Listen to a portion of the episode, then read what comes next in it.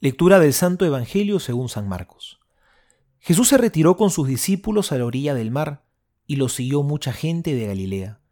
Al enterarse de lo que hacía, también fue a su encuentro una gran multitud de Judea, de Jerusalén, de Idumea y de la Transjordania, y de la región de Tiro y de Sidón.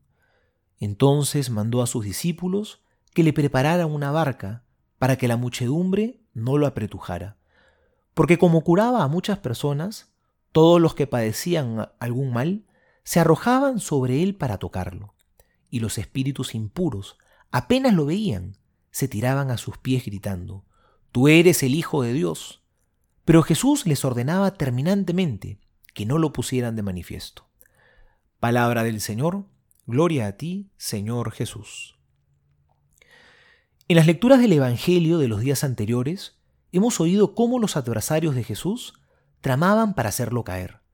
Sin embargo, hoy oímos un relato distinto. Hoy vemos cómo las multitudes se acercaban a Jesús, porque su fama se había extendido más allá de las fronteras, y tanto así que incluso se tenía que subir a una barca para que la gente no lo apretara.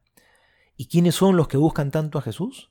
Son los enfermos, los que sufren, los pobres, los que padecen algún tipo de mal, son los necesitados.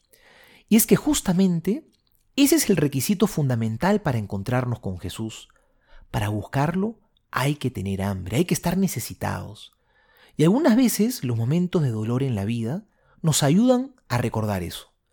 Todos sabemos que a nadie le gusta sufrir, pero creo que Dios a veces permite esos momentos de dolor porque nos ayudan a tomar contacto con lo esencial.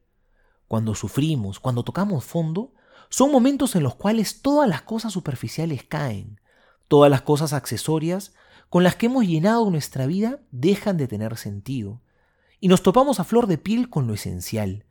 Nos damos cuenta cuánto necesitamos de Dios. Por lo tanto, nunca hay que perder la esperanza. Pidámosle a Jesús que nos ayude a tener un corazón que siempre esté en búsqueda, que nunca esté satisfecho consigo mismo. Algo hermoso de este Evangelio es que dice que todos se acercaban a Jesús y querían tocarlo. Así tiene que ser nuestra relación con Cristo. Hay que tocarlo, con esa confianza, con esa cercanía. Y el Señor se deja tocar, sobre todo a través de los sacramentos.